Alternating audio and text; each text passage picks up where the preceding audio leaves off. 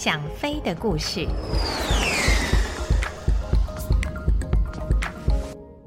各位朋友，大家好，我是王丽珍，欢迎来到《想飞的故事》这个单元。今天要跟大家所说的故事是第二架被苏联所击落的大韩航空公司的客机。大家也许还记得，在几个月以前，我曾经说过一个故事，是讲第一架苏联所击落的韩航客机。这实在是一个让人很难相信的故事啊！一个航空公司竟然有两架飞机被苏联所击落，难道第一架飞机被击落的时候，没有从这件事情里面得到任何教训吗？那是什么原因让一架飞机被击落之后，还有第二架飞机又被击落？今天我在这边就要跟大家说这个故事。话说，在一九八三年八月三十号晚上十一点五十分的时候，一架韩航波音七四七客机由纽约甘乃迪机场起飞，前往阿拉斯加的安克拉治，在那边加油及更换组员之后。继续前往韩国的首尔机场。这架飞机的航班号码是零零七，啊，大家也许都记得很有名的这个间谍片，英国的零零七号情报员，那个人是非常的勇猛机智。可是韩航的这架零零七四班机跟零零七情报员比起来，真的可就是差多了。不过这是笑话了。由纽约起飞七个钟头之后，那架波音747安全地抵达了安克拉治国际机场。经过加油及更换组员，飞机在当地的时间八月三十一号清晨四点零九分起飞，继续前往韩国的首尔。依照飞航计划，飞机起飞之后，先飞往 Basel VOR 导航台。这个导航台其实也是航路上的第一个检查点。由那个地方再顺着 R20 航路继续飞往日本，最后经过日本上空转往首尔。全程的飞行时间预定是八个小时又二十分钟，但是那架飞机几乎是一起飞就偏离了预定的航线，在到达 Basel VOR 导航台的时候，已经向北偏了十二里。等到他到了第二个检查点 Na B 的时候，因为没有办法与安克拉治的航管中心直接联络。于是他用 VHF 无线电跟他后面的另外一架韩航零幺五次班机联络，要求零幺五次班机将他的位置报给安克拉治航管中心。之后，零幺五次班机就一直担任零零七次班机与安克拉治航管中心之间的传话任务。零零七次班机继续偏北飞行，在苏联的康恰卡半岛以东处进入苏联领空。也许因为当时有一架美军的 R-11-135 电子侦察机刚好在康恰卡半岛东边的国际公海上执行例行的任务，苏联空军可能将韩航的这架波音747的雷达回波跟那架 RC-135 弄混了，误以为进入苏联领空的是美军的 RC-135 电子侦察机，于是六架米格二十三战斗机分别由几个不同的基地起飞。前往拦截那架不速之客，但是在黑暗的夜空中，竟然没有一架米格机能够拦截到那架波音747。格林威治时间九月一日十七点零八分，航航零零七次班机飞离苏联领空，进入霍克斯海上空，所有的拦截机群飞返原基地降落。零零七次班机在霍克斯海上空继续向西南方前进。半个多钟头之后，它又接近苏联的库页岛。这一次，苏联空军在格林威治时间十七点四十二分，下令在库页岛担任警戒任务的两架苏十五战斗机紧急起飞前往拦截。在战管的引导下，苏十五于十八点十二分发现了即将进入库页岛的那架韩航零零七次班机。在跟踪飞行的那十多分钟期间，苏十五曾经发射曳光弹来警告零零七次班机，但是零零七四班机不是没有察觉，就是决定不予理会。在警告无效之后，苏联军方于是在格林威治时间九月一日十八点十五分下令给苏十五将入侵者击落。其中一架苏十五在十八点二十六分的时候，对着那架波音七四七发射了两枚空对空飞弹。飞弹在零零七四班机即将离开苏联领空之前，将它击落。飞机随即坠落在库页岛与北海道之间的海面上。刚才所说的这一段，就是韩航零零七次班机被击落的简单经过。但是知道了经过，人们也想知道是什么原因导致这架波音客机飞离它的预定航线。这就需要由专业的失事调查人员根据所有的线索来查明这件事情的真相。一般由美国境内出发的班机，或是由美籍人士所搭乘的班机失事之后，美国的国家交通安全局 （NTSB） 都会主动的参与失事调查。然而，就在这架飞机被击落的第二天，NTSB 正要派出调查人员前往阿拉斯加及首尔参与调查的时候，国务院直接发出了一道命令，告诉 NTSB，因为这架飞机是被击落，而非单纯的失事案件，因此要求 NTSB 将所有那次事件的相关文件及证据全部交到国务院，由国务院来主导调查。但是国务院本身都非常清楚，自己的属下没有任何单位具有如此的专业来从事飞航失事调查工作。那他要怎么样来进行这场飞航失事调查呢？国务院把这个重任交给了国际民航组织来进行这个调查。这个决定让所有的民航人士大吃一惊，因为在那之前，国际民航组织只有执行过一次实时调查。那就是调查一架阿拉伯航空公司的第一一四班机，在一九七三年二月二十一日被以色列空军所击落的事件。在那之后的十年间，没有任何其他实时调查的记录与经验。除了欠缺经验之外，国际民航组织在调查过程中所需要的证物，如雷达资料、航管通话等相关资料。都只能够向有关单位要求，而无法像 NTSB 一样直接开传票索取。这种情况下，拿不拿得到那些证物，就要看被要求提供资料的单位是否愿意配合。因此，所获得的资料就相当的有限。再来，就是因为这架飞机的残骸、黑盒子及驾驶舱内的通话器全没有被找到。所以，国际民航组织仅能根据所获得那些有限资料，来揣测那架韩航零零七四班机误入苏联领空的原因。国际民航组织经过调查后，判断飞机误入苏联领空的主要原因是飞机由安克拉治起飞之后，飞行员没有将自动驾驶由保持航向的状态转换到惯性导航的状态。于是飞机一直按照最初的两百二十度航向飞行，而在五个多小时的飞行中，三位组员都没有发现这个错误。最后因为误入苏联领空，导致飞机被飞弹击落的后果。对于国际民航组织的这种报告，大多数的民航从业人员都无法苟同，因为那代表着驾驶舱里面的三个飞行员由起飞到被击落的五个钟头之内。都没有发现这个错误，这对于每通过一个检查点都必须向航管中心来报备的航班来说，是完全不可思议的状况。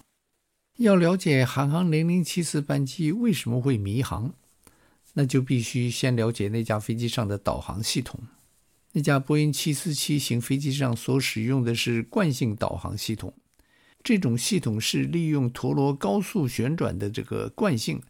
来侦测飞机的动态。然后电脑根据这些动态，就可以由起航时候的位置推算出飞机在飞行时候的位置。因此，飞机在起飞之前都必须很精准地来校准它目前位置的经纬度，这样后续的导航才能正确。而在每一架飞机起飞之前，航空公司都会根据当天航路上的气温、风速、风向。来设计出一条由起航点到目的地之间最省油的航线。飞行员在起飞之前，必须将那条航线上的每一个检查点的经纬度输入到飞机上的导航系统里面。导航系统会根据所输入的检查点，自动操纵飞机顺着每个检查点飞行，直到目的地。为了防止输入时的手误，正副驾驶两个人要在自己位置上各自将检查点的经纬度输入到导航系统里面。导航系统要先印证两个人所输入的数据完全相同。然后电脑再将所有的检查点所连起来的航线全部计算出来，所得到的全程里数必须跟飞行计划上的里数相等，或者是在十里的误差之内。超过这个范围，就要将所输入的检查点数据重新检查一遍。即使有了惯性导航系统，飞行员在飞行的时候也会利用导航电台及地面上的明显地标，比如说是。山啊，河流啊，或者是海上的这个岛屿，来印证飞机的位置。因此，在如此先进的仪器与多重的导航方式之下，一架飞机要迷航还真不是一件容易的事。那天航线上的第一个检查点是 Basel VOR，除了起飞之前要将这个检查点的经纬度输到电脑之外啊，这个检查点本身就是个导航台。因为 VOR 是 VHF Omnidirectional Range，这什么意思呢？就是一个电台，它发出电波，然后在飞机上会有这个接收器，接收器接到这个电波以后，可以侦测到这个电波是从哪一个方向来的。如果对着这个方向飞过去的话，就可以飞到这个电台的上面。所以这个 VOR Station 呢、根本它自己本身就是一个导航台。零零七四班机在起飞四十八分钟之后，向安卡拉至航管中心报告，它正通过 Basel VOR 导航台的上空。可是，根据美国空军雷达站上面的资料显示啊，它其实那个时候已经往北偏了十二里。很明显的，韩航这架飞机的机长千炳银，根据导航仪器的指示，绝对知道他自己的飞机当时的位置。但是他却故意的向安克拉治中心发出假的飞行情报，这足可以证明他是有心的去偏离航线。有一些朋友曾经质疑我这个论点呢，他们说也许他那架飞机上的 VOR 接收器坏了呢。呃，在这里我可以跟大家讲，如果他那架飞机上的 VOR 接收器坏掉的话，上面的指针直射会指不到任何一个电台，一直在那边转，它绝对不会说只指到一个错的方向，让你说是飞过那边的时候，让你以为它正在通过导航台上空，这是不会发生的事情。既然我们现在已经讲是它有心偏离航线，但是它为什么要偏离航线呢？在国际民航组织的失事调查报告里面，有一张影印的零零七次班机由安克拉治到汉城的飞行计划。那是千炳银机长在起飞之前留在飞行管理室里面的。在那张由电脑印出来的飞行计划时间表上，非常清楚地列着飞机预定在到达每一个检查点的时间，以及各点之间的距离。千秉银机长在报告上用笔做了一些修改，另外在报表旁边，他写下了 ETP 一五零一 NM 以及三小时二十二分钟，而在那张飞行计划表的最下面，他也写下了一八二六这四个数目字。这些数据跟数目是有什么意思呢？我们先讲这个 NM，就是 nautical mile 海里的意思，所以它那个就是 ETP 一五零一海里。那 ETP 是什么意思呢？ETP 一般在这个飞行的术语上面讲的说是 Equal Time Point，那就是在飞机在这一点的时候，离出发点及目的地的飞行时间是一样的。但是，一千五百零一海里处并不是安克拉治与首尔之间的 ETP，而根据零零七次班机实际飞行路线来算，距离安克拉治一千五百零一海里处。正是那架飞机进入苏联领空的地点。再者，那架飞机在进入苏联领空的时间也刚巧是离开安克拉治三小时二十二分钟之后。所以，ETP 在这里大概是指的 Estimate Time of Penetration，预定进入时间。而这架飞机被苏联所击落的时间是格林威治时间十八点二十六分。这与那张飞行计划表下面最后面的四个字“一八二六”不谋而合。根据这些资料来判断，如果根据原来的飞行计划，千秉营机长绝对是迷航了。但是根据他留在飞行计划上的那些数据，他不但该有另外一份飞行计划，而且他还飞得精准无比呢。而为什么选用千秉营机长来担任零零七次班机的飞行员，也是疑点之一。当然了，航空公司有权利选用任何一个合格的在职飞行员来担任任何一个班次。但是如果航空公司放着有充分休息的组员不用，而选用休息时间不足的飞行员来当班，那么这样子的排班逻辑就会让人起疑了。千秉营机长是一名经验非常丰富的飞行员，曾担任过南韩总统出国时的专机驾驶员，有着一万六百小时的飞行时间，其中有六千六百一十八小时是波音七四七的时间。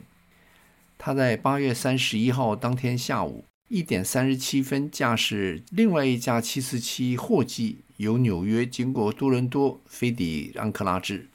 他被安排在第二天早上四点钟驾零零七次班机离开安克拉治。用简单的算术就可以算出来，他在地面一共待了十五小时二十三分钟。依照韩航的规定，每一位飞行员在当班之前的休息时间不能少于前一次飞行时间的一点五倍。另外，落地之后的第一个小时及起飞前的两个小时不能算入休息时间。他所飞的那架货机由纽约到安克拉治一共用了八小时四十六分钟，所以休息时间最少应该是十三小时零九分钟。但是千秉营机长在地面的时间去掉落地之后的一个小时及起飞之前的两个小时之后，真正的休息时间只有十二小时二十三分钟，比规定的时间少了四十六分钟。而根据韩航原来的班表排定，零零七次班机本来该由另外一组空勤组员来执行，那一组人员在安克拉治的休息时间超过二十四小时，但是韩航却让那两名飞行员及空勤机械员坐在零零七的头等舱当乘客飞回首尔，而让休息时间不到标准的组员来当班，这种安排怎么能不让人起疑呢？另外，根据国际民航组织的失事调查报告中所附的零零七次班机飞行计划及起飞前的放行单来看，电脑算出零零七次这趟安克拉治到首尔需要装载二十五万五千八百磅的燃油，但是千秉营机长将那个数据划掉，然后在放行单的燃油数量栏里面，他写上了二十六万三千七百磅，比放行单上多出了七千九百磅。此外，他在登机前又将本来要由零零七次班机运回首尔的一千八百磅货物留下，这是非常不合逻辑的事情。因为装载货物是可以替公司赚钱，将货物留下而装上八千磅额外的燃油，绝对不符合经济效益。提到那天晚上零零七次班机最后一趟飞行，就不得不提当天由安克拉治起飞的韩航东幺五次班机。东幺五次班机是由洛杉矶经过安克拉治前往汉城，它与零零七次班机先后抵达安克拉治，这两个班次在这里加油更换组员之后，预备一前一后的飞往首尔。在安克拉治更换组员的时候，东幺五次班机和零零七次班机的情形一样，一组由 Kansas 飞抵安克拉治的货机组员取代了原来的预定组员。那三名被取代的飞行组员，则和原来零零七次班机的三名组员一同搭乘零零七次班机飞回首尔。而巧的是，这位取代原来组员的东幺五次班机机长和千秉营机长，在韩国空军同属同一个中队，两个人在军中就有相当的默契。东幺五次班机按照预定飞行计划。应该在零零七次班机起飞后二十分钟离开安克拉治，然而他只等了十四分钟就起飞了，而且起飞后一直用大马力飞行，似乎要追赶前面的零零七次班机。结果东幺五次班机比预定时间早了七分钟到达纳比检查点，而他在抵达纳比检查点的前四分钟，他代替零零七次班机向航管中心报出通过纳比检查点的消息。但是美军位于 Shima 的监听站所录下的录音带上面，却没有零零七次班机要求东幺五次班机代为转化的要求。那天零零七次班机的头等舱里搭了一位美国 Georgia 州的众议员 Larry McDonald，他不但是一位国会议员，更是 John Birch Society 的会长。John Birch Society 是一个极右派及坚决反共的团体。Larry McDonald 是应韩国政府的要求前往首尔参加美韩共同防御条约签约三十年的庆祝活动，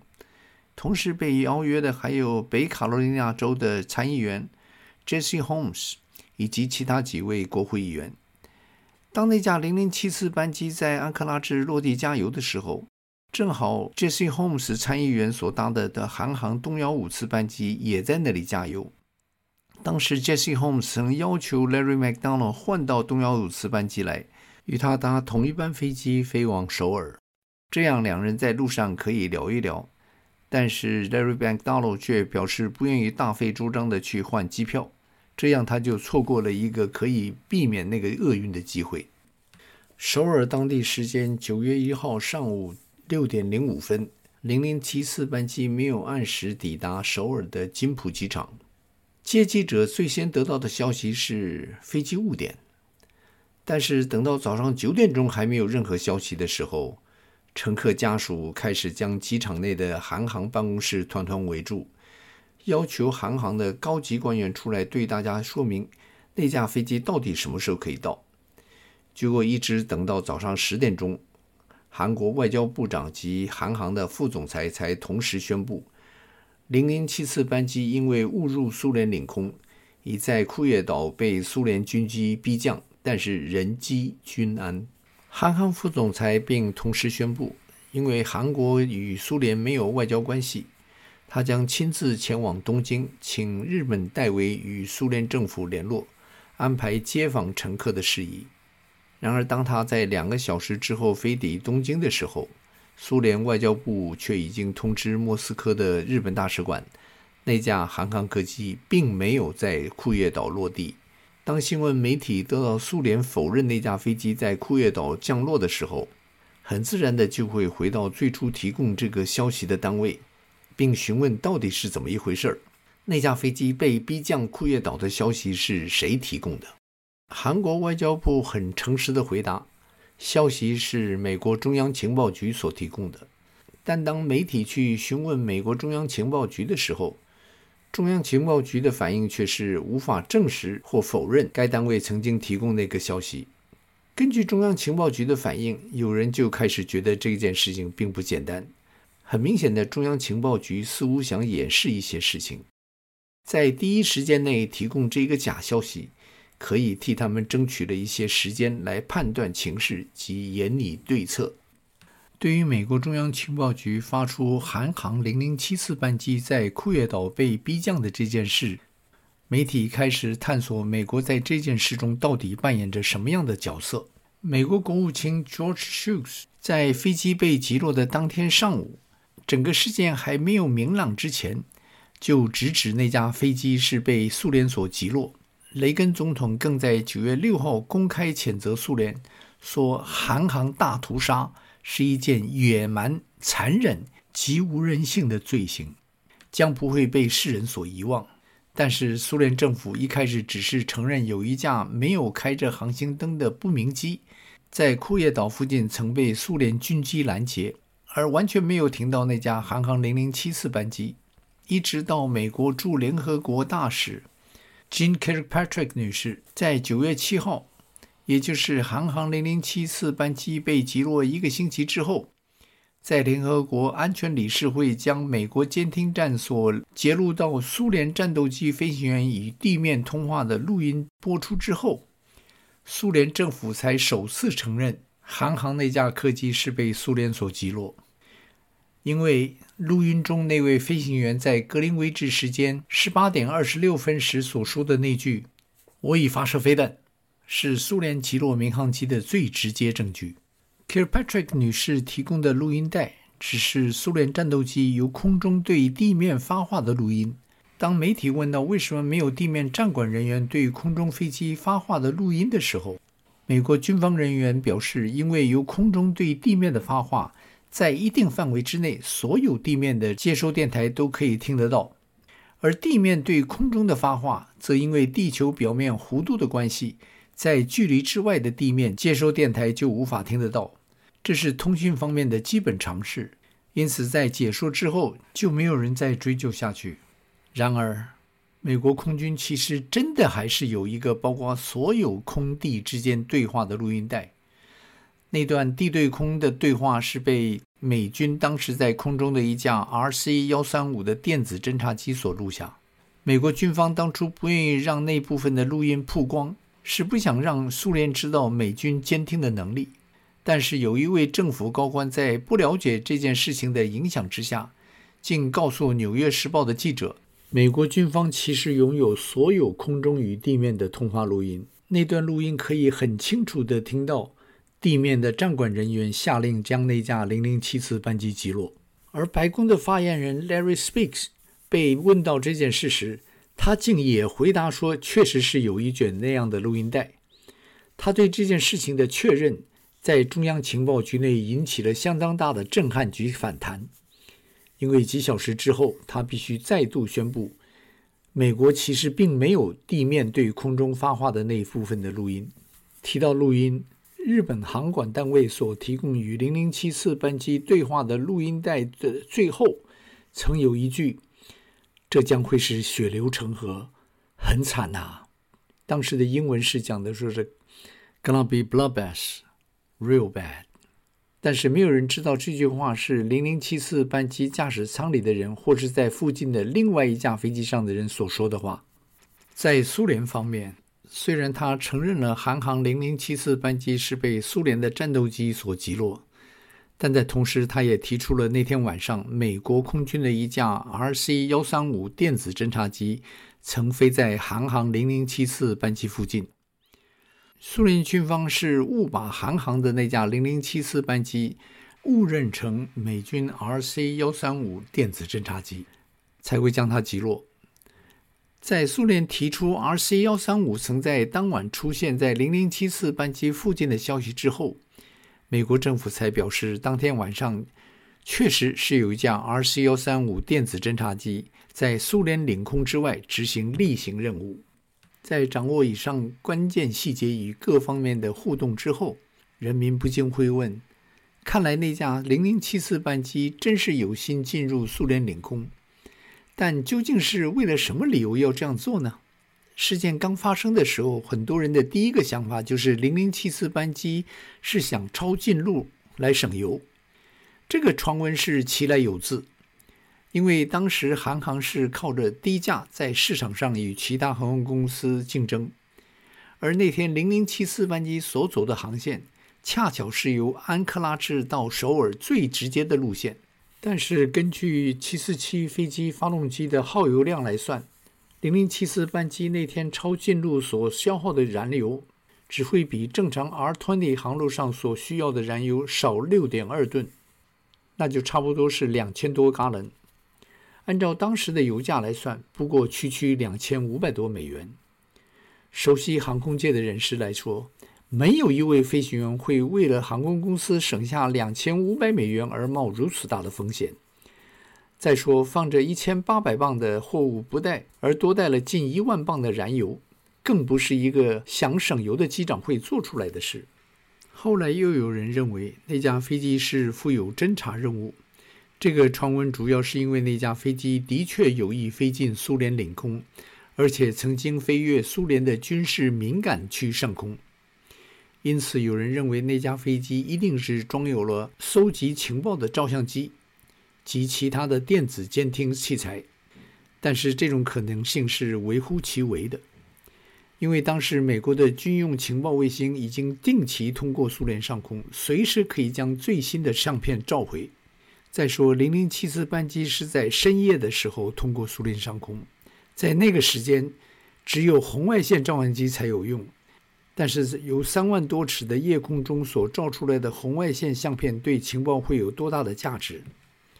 而且万一飞机被苏联逼降，让苏联军方在飞机上找出照相机等装备，然后将那些由民航机上所搜出来的情报装备公诸于世，那将是多么得不偿失的事！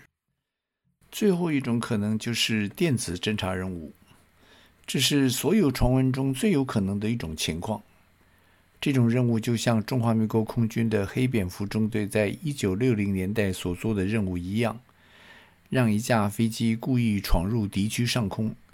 等待敌人将雷达开机，对闯入的那架飞机展开追踪；而闯入的飞机则在敌人的雷达开启之后，将敌人的雷达地点、参数及反应时间记录下来。这种资料对日后设计反雷达的电子战非常重要。那天，除了那架美军的 RC-135 电子侦察机就在附近的公海上空之外，根据日本的雷达显示，那个时候还有另外一架美军的 P-3 反潜机也在附近。因此，当那架零零七次班机飞入苏联领空，以那种如入无人之境的架势深入敌境的时候，它本身根本不用携带任何电子装备，因为当各地雷达纷纷开启追踪这一架入侵者的时候，那两架在公海上的 RC-135 及 P-3。便可以以逸待劳地将所有苏联的雷达资料都记录下来。想出这个馊主意的人打的如意算盘，应该是苏联拦截机在夜空中接近这架韩航零零七次班机的时候，一定会发现它垂直尾翼上的韩航标志。那么苏联应该不会对一架无武装的民航机展开攻击，顶多将它逼降在苏联境内。到时候，韩航可以很无辜地以迷航理由来面对苏联军方，而那个时候，美军的 RC-135 及 P-3 应该已经带着所有所收集到的资料安全返回基地了。然而，不幸的是，那天苏联没有按照牌理出牌。007次班机被击落之后，美国、日本及苏联三方即动用了不少人力及各种探测仪器。在北海道与库页岛之间的海底搜寻残骸及飞机上的黑盒子，想由黑盒子里面的飞行记录及座舱录音机来了解到底发生了什么事。然而，经过两个月的探索，任何一方都说没有找到飞机的黑盒子，这也是很奇怪的事，因为当地的海深只不过是五百余尺，是两架波音七四七机身的长度。而黑盒子中的 ELT，这个就是 Emergency Location Transmitter，会在飞机坠毁一个月之内持续发射电波，让搜救的这舰艇及飞机用电波定位来寻位。结果当时这三个科技强国却说什么都没有找到。一直到一九九二年的十一月，苏联终于承认他们当时曾找到飞机残骸中的黑盒子及座舱录音器。并将其中的录音带交给国际民航组织，而在那个时候，美方也承认他们的确是拥有当时全套的空地之间的通话录音记录。有了这些东西之后，国际民航组织将007次班机与航管之间的通话、座舱内飞行组员之间的对话及美方提供的苏联军方战管与战斗机飞行员之间的对话。按照时间顺序排成了一个整个事件的对话记录，在那记录中清楚地记录着苏联军方的地面管制人员在格林威治时间十八点十五分的时候，也就是零零七次班机被集中前十分钟，发出摧毁目标的指令。美方监听的飞机听到了这个指令，但是没有做出任何动作来阻止这一个悲剧的发生。十分钟之后。韩航零零七次班机在格林威治时间十八点二十六分被飞弹击中。录音带中显示着零零七次班机在最后几秒钟内，驾驶舱内充满了杂音，那是飞机机舱在中弹后破裂、空气外泄的声音。但是断断续续的可以听到副驾驶在绝望中的嘶喊，那是一个人在生与死之间的最后悲嚎。这与日本监听中心录到苏联战斗机飞行员在发射飞弹后很镇定的语气所说的“目标击中”，形成强烈的对比。然而，即使所有通话记录都已到位，但是可以看出，仍然有一只看不见的手企图再隐瞒一些事。因为飞机刚被击落的时候，日本所提出的录音带中那一句“这将会是血流成河，很惨呐，gonna be bloodbath, real bad”，这句话已经不在录音带中。近四十年的时间，很快的在弹指间化为云雾青烟，所剩下来看得到的，只是那两百六十九名乘客所留下来的破碎家庭。